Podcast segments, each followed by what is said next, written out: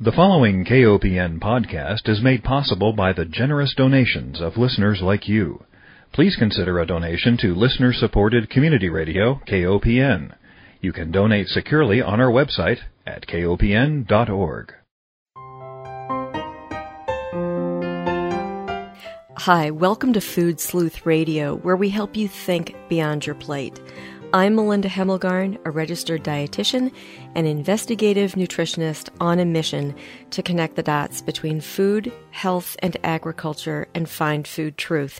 And today I'm honored to welcome back one of my favorite guests, Ms. Kristin Schafer.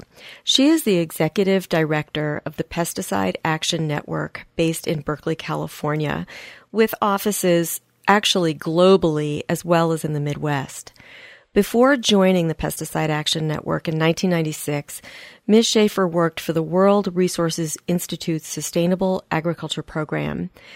She has been a communications specialist for the Environmental Protection Agency, and she has worked as an agroforestry extension officer with the Peace Corps in Kenya.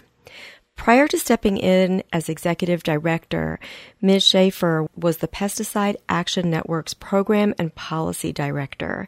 And we have spoken before about her many terrific reports. Most recently, she co-authored both A Generation in Jeopardy in 2012 and Kids on the Front Line in 2016 about how children are especially vulnerable to toxic pesticides and chemicals in the agricultural community. So, welcome back, Ms. Schafer. It is great to have you here. There are so many new things on the horizon, and I wanted to have you back as my guest. Thank you so much, Melinda. It's really great to be here. I appreciate the opportunity to talk with you today. Well, we recently saw each other at an organic farming conference, and you had with you the brand new report from the Pesticide Action Network titled In Case of Drift a toolkit for responding to pesticide drift. And I'm here in the Midwest where we experience drift regularly from herbicides, increasingly more herbicides sprayed on commodity crops. But I think that individuals, certainly in California, in any kind of heavily agriculturally dense areas, are experiencing drift as well. I know the Southeast struggles with this. I don't know a region really that doesn't have to come to terms with this. So tell me a little bit about how this drift guide came to be. Yeah, absolutely. Well, we actually developed it in response, direct response to the emerging crisis that we were seeing around dicamba drift in the mm. Midwest. So we have worked on drift issues for many years. We had a scientist who several years ago developed a drift catcher, which is a really simple tool that communities can use to measure drift as kind of a passive air monitor. So they can measure drift in the air that's moving from nearby farms into their homes or into schools and whatnot. We've been using that for many years, but it's not as effective at catching herbicides and documenting the impact of herbicide drift as it is insecticides and fumigants, which is what we've been using it for in California and in other parts of the country. So the In Case of Drift Toolkit is really designed to help farmers who are experiencing this herbicide drift at unprecedented levels of herbicides that are being used with the genetically engineered crops, the soy and corn that's being engineered to be used with herbicides like Roundup and now dicamba, um, even 2,4-D herbicides. And so what they're experiencing is crop damage. In addition to the potential health harms of being exposed to this drift, farmers are experiencing incredible levels of crop damage. So the In Case of Drift Toolkit is sort of a guide to help farmers in particular, but others document the impact of drift, know who to call, and some guidance on if they then want to become advocates around this issue and help us work toward reducing pesticide drift or other organizations who are also focused on it. It has some guides on how to get involved as an advocate as well. Mm-hmm. Yeah, I know. I opened up the first page and I read the case study where a woman is describing her story where she's living in Minnesota and she's got a little baby and she is realizing that oh my gosh, my children are being exposed to this drift. And she herself becomes ill because a particular insecticide called chlorpyrifos is drifting into her home after it is being aerially applied to a nearby alfalfa field. And so immediately you're taken into the shoes of this woman who's experiencing this and you realize, oh my gosh, not only well, especially our children are at risk, but we too suffer symptoms and what are our next steps? Who do we call? How do we report it? And all of that information is available in this toolkit, including what kind of symptoms we might be experiencing that could be related to being exposed to pesticide drift. Yeah, that's right. And it's often it's difficult, you know, many times it's invisible. So being able to recognize those symptoms and and be paying attention to when spraying might be happening so that you can document any any health harms that you're feeling immediate health impacts as well as documenting any impact on your crops if you're a farmer and the sad part about the story you mentioned with Bonnie is that she and her family had just moved to the farm and were building a new farm business and ended up moving back to the city because of the health effects of the pesticides that were sprayed on that nearby farm. So it's it's a sad story, but she as a silver lining has been an incredibly powerful advocate around these issues and one of the voices of someone who has direct experience with what it can mean to be drifted on. Mhm. That's such an interesting story. And you know, I think about okay, so what was lost? Her investment in her farm business that she hoped to have, the social capital that would have been brought to that rural community. And then I think of the eater, the end, the end consumers of the products that she would have been producing who also lose out on that additional nourishment. So mm-hmm. we have a lot to lose. Mm-hmm. Yeah, and I think the the other piece of the story around these chemicals that we know affect children is the kind of potential that's lost, right? Yeah. Especially chlorpyrifos is a good example you mentioned. It's a neurotoxic chemical that when women are exposed during pregnancy or children in early childhood, there's a tremendous amount of evidence that it basically increases the risk of neurodevelopmental harm. So, learning disabilities, ADHD, there's lots of documentation of how it affects brain development. And so, the potential of those children out in the world, that's immeasurable, what we're losing in basically derailing the normal development of our youth. Absolutely. And I think that we depend on our government agencies that were set up to offer some protection for the common. So our public health, our water, our air quality, our soil. And those agencies, specifically the Environmental Protection Agency, I've been so disappointed in recent developments because it, we were hoping that chlorpyrifos was going to be banned because there is tremendous evidence of proof that this is a very dangerous neurotoxic compound. And why on earth would we not have an environmental protection agency looking out for us and banning this? It all boils down to moneyed interests, and I'm so discouraged. It is discouraging, and I think this particular case illustrates that so clearly. And from our perspective, working on these issues, there's always been too much influence from corporations over the policymakers and, and over the decisions that are made by EPA, for example. But this particular case is so egregious where, you know, EPA was poised to actually withdraw this pesticide from the market for all food uses, the vast majority of uses, because of this incredible body of evidence showing harm to children's neurological development. And it took a lawsuit. We were part of a lawsuit that pushed that through, but once the process was in motion, EPA's own scientists were recommending that it be withdrawn from the market. That action was unfortunately delayed. It was scheduled for the fall of 2016. It was delayed until March of last year. And the new administration did an about face and said, no, we're not going to take action on this pesticide. And this was after a meeting with officials from Dow Chemical Company. And as the New York Times reported, Dow had contributed a million dollars to the Trump administration's inauguration, and so it's just so clear that the this is a decision that's putting the corporate bottom line above the interests of children's health.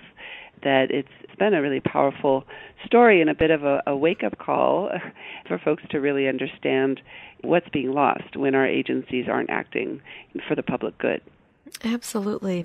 And I am sitting here with a statement by Dr. Routt Reigart, who is um, a pediatrician. He mm-hmm. was formerly with the Medical University of South Carolina. And this was his statement, his testimony before the Committee on Agriculture in Hawaii, their House of Representatives, in which he says that researchers, medical professionals, even EPA's own scientists have reviewed years of data all of which point to chlorpyrifos's long-term adverse impacts on the developing brains of children. That leads me to say, okay, people are listening to this. We're outraged. If we're paying attention, we're outraged. Mm-hmm. What can we do? And the Pesticide Action Network's website has a wonderful, wonderful ideas for both local, state, and national ways to become advocates and have our voices of concern heard. Also, you've got a great tool on the website, What's on My Food, where you can see residues of these toxins, you know, which foods are used. I advise people to use and purchase organic produce, specifically not only because of lower residues on the food themselves, but also because of the farmers, the farm workers, and the farm and rural communities that are affected by the use of this. So simple choices in the marketplace can also, I think, impact the kind of agriculture that we have in this country. Oh, that's absolutely right. And I think, again, this one chemical, chlorpyrifos, tells that story really well, where there's evidence that there are health effects even at the very low levels that you'll find as residues on food that that can cause harm to children as they're developing and if you think about what that means in terms of the kids who are living or going to school next to the fields where that chemical is being applied the decisions that if you're living in an urban area the decisions you make as a consumer not only is protecting your family but is really breaking that chain of chemical exposure all the way to the field. So yeah it is it, it the other interesting thing about the chlorpyrifos story is that it actually had been banned for use indoors as an indoor pesticide, you know, a home pesticide back in 2001 because of the potential harm at that point to children's developing brains. And so there's this long history of strong science and it took a lot of advocacy to move the policymakers to make choices that are also protecting children in rural areas. And it turns out again as the science evolves we find out that those low levels of residues on food are also impacting children in urban areas as well. So it tells a lot of stories, that one pesticide. Yeah. So often I hear people say, and even dietitians, I'm ashamed to say, will say, well, you know, just wash it. Mm-hmm. Or there's such a small amount of residue, you don't have to worry. And here you are explaining that even small amounts, you know, we're talking about parts per million and parts per billion. It's hard for us to get our heads around those small numbers. Yeah. yeah. But they're biologically active. They are. And and one way to think about it, many of these pesticides are what they call endocrine disruptors or hormone disrupting chemicals. And if you think about the extremely low levels at which hormones have an effect in our body, these chemicals are mimicking those hormones in our bodies. And so it can be tiny, tiny levels that can kind of turn on and off functions of a cell as it's developing, or they have these biological impacts that in the last several years have been much more understood why these low level impacts can have these long term effects. Mm. Right. Let me take one break and remind our listeners that if you're just joining us, you are tuned into Food Sleuth Radio, where we are speaking with Ms. Kristin Schafer. She is the executive director of the Pesticide Action Network. And I want to make sure everybody knows how to get to your excellent website. It's simply www.panna, P-A-N-N-A dot org. And there are many resources there, not only the pesticide drift toolkit that we were talking about, but also these campaigns that are going on all over the country. You can find one that interests you and, and see how you can get involved.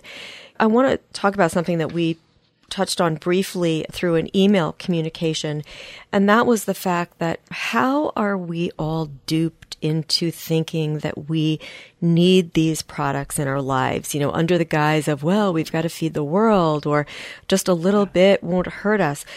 But the other piece, and you understand this so well as a communications expert, is this idea of rhetoric, how words and different phrases, terms are used. And you had mentioned to me that Dow is merging with DuPont. This is um, frightening in itself is that we're going to have these more powerful consolidations of these huge chemical producers.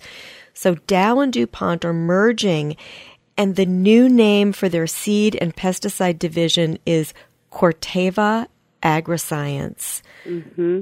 Why do you think they chose that word? Yeah, so uh, in their in their news release, they note that it's a combination of the concepts of heart and nature, is the term Corteva, which is in my mind so insidious. Here's the corporation that's been pushing aggressively to continue use of this product that is we know is harming children's brains. And with this, they've taken the opportunity of this merger to rebrand and distance themselves from that controversy and again sort of give themselves the aura of heart and nature of being kind of a caring corporation that has your best interests at heart. I mean, they have a lot of resources to be, you know, working with the public relations experts that have, I'm sure they've tested that name to see how people were going to respond. And our job as advocates is to keep shining the light on the reality of the history of these corporations and what they have done and, and continue to do in, in promoting their products.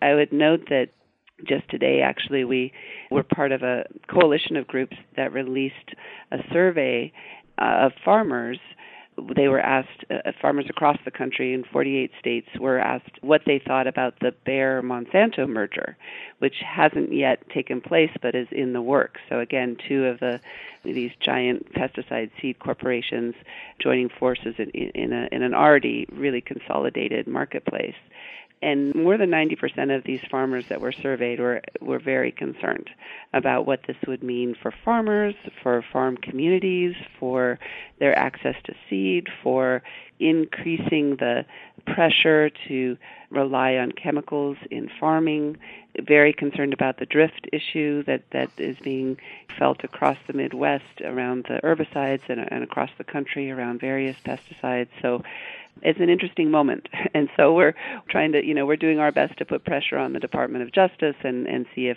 this Bayer Monsanto merger can be slowed or stopped. And I think it's I have to say, I think a large part of the motivation, especially on the part of Monsanto, to move forward with this merger is, again, to distance themselves from the controversy that's now associated with their name as a corporation. Mm-hmm. And I also heard that they were in the red. So combining with Bayer was also a financial decision. Mm-hmm. Just as we eaters and citizens are stronger when they're together, they too create a more powerful block, a more difficult agency together or um, company to sue mm. if people have damages. You know, they just become so large that the little guy feels even smaller and it's more difficult for us. But I do like to have this piece of hope to let people know that organizations like yours exist so we don't have to feel that we're alone in this. And to be aware is the first step. And to point out, as you say, you know, lift the curtain on some of this, of the ways that these companies try to manipulate the way we think about them. Yeah, no, that's absolutely right. And I think one of the narratives that is really starting to crumble a bit is this you need our products to feed the world mm-hmm. kind of narrative, which is so often kind of front and center on all of the PR spin from these yep. corporations. And the reality is, you know, again and again, new um, reports are coming out through UN agencies around the world, really documenting that producing with fewer chemicals is really where the future lies and that organic production, sustainable production can be just as productive as these chemical reliant systems.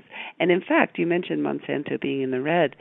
We're kind of at an interesting moment right now because here we've built out this whole industrial system of grain production, the commodity production of soy and corn, that's based on this model of genetically engineered seeds designed to be used with these herbicides, which is a wonderful business model, right, for mm-hmm. Monsanto and Dow and so on, because they're selling both the seeds and the chemicals. But the reality is, this model is beginning to fail, and farmers are now faced with with weeds that are resistant to Roundup, Monsanto, the glyphosate herbicide that Monsanto has been promoting for so long, that no longer works on these weeds. So now there's this next generation of GE seeds with herbicides used with again dicamba or 2,4-D, but the weed scientists are saying there's going to be resistance to those herbicides in another two or three years. Mm-hmm. So here the farmers are stuck on this treadmill of shifting to the next more toxic chemical and many of them are seeing that this really is not sustainable. So we're at an interesting moment when again and weed scientists are academics are speaking out and raising the alarm about what this means for the future of grain production in the United States and that we really need to choose a different path. Absolutely. And we are setting up models, alternative examples for people, because I think for the farmer who's been caught up into this industrial system, they need a recipe to get out of it. And the more we can model those alternatives and help them see that there is an economically sustainable future available, I think the more we'll be able to move in that direction. Absolutely. Yeah. And that's, again, part of the work that we do and with many of our partner groups is lifting up those stories of success and advocating for investment in sustainable practices at universities, at the state agencies, even at the federal level, as the Farm Bill now is moving forward this year, it's like that's an opportunity for us to really push for resources to go to the farmers who want to step off that pesticide treadmill and pursue innovative approaches that are much more healthy and sustainable. Absolutely. That's another reason why I really appreciate your website because we can go there. There are right at the very first home page, there's a button to hit that says take action so that we can work together and be stronger to change some of these policies. I want to also touch on some of the other campaigns that you have mm-hmm. with the Pesticide Action Network. They're all important. Healthy kids. You've also got information on saving bees and our mm-hmm. pollinators that are essential to our food system. We spoke about drift, healthy schools, the toxic tater campaign where McDonald's is buying potatoes largely from one outfit in Minnesota where fumigants are used every five to seven days and drifting into schools. You've also got a campaign on fair harvest. And I wonder if I'll put the ball in your court and say you can talk about any of these campaigns that you want to, but I will say that I'm so glad to see that you focus on children, insects, as well as farm workers and their families who really are on the front lines.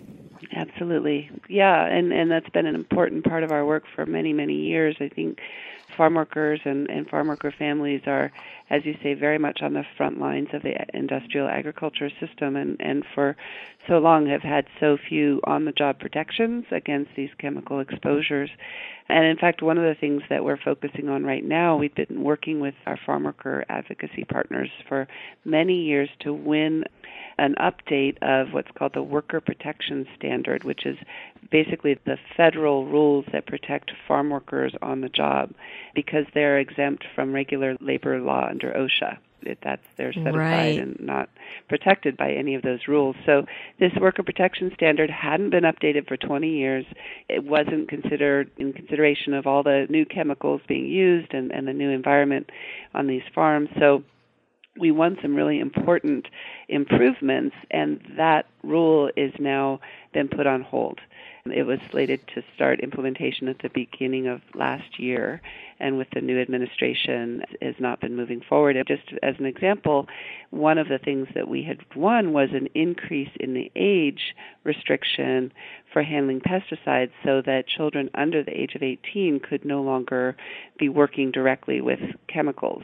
And that has been put on hold. There's a proposal to bump that back down again um, mm. so that children as young as 16 could be working with chemicals. And given what we know about how harmful these pesticides are to developing minds and bodies, I think this is a really important thing to fight for and mm-hmm. to protect the farm workers across the country. Are there uh, protections for, excuse me, one moment, while we're talking about farm workers and protections, I have to ask, what about pregnant women? Are there protections for them? As farm workers specifically? Yes. Actually, I'm not sure. That's not written into the worker protection standards specifically. I believe it may vary state to state. Yeah. I'd have to find out about that. Yeah, because certainly that the, those exposures are going to have an impact on children born from farm worker women. And one of the studies that we often point to from here in California is the CHAMACOS study, which is on the Central Coast where there are strawberries are grown and, and lettuce and many of the fruits and vegetables that are that use quite a bit of pesticides. And this study actually measured the level of pesticides in pregnant women and it was farm worker women and, and women working in rural communities and then has tracked for I think it's 14 years now has tracked the health outcomes of their children and has seen these incredible linkages between you know for the women who had high levels in their bodies when they were pregnant of these organophosphate pesticides like chlorpyrifos they're seeing reduced IQ levels, they're seeing behavioral problems. You know, at every age, there are these linkages to these long term outcomes for these children. Mm. You have to wonder, you know, how much more evidence do we need to make a policy change?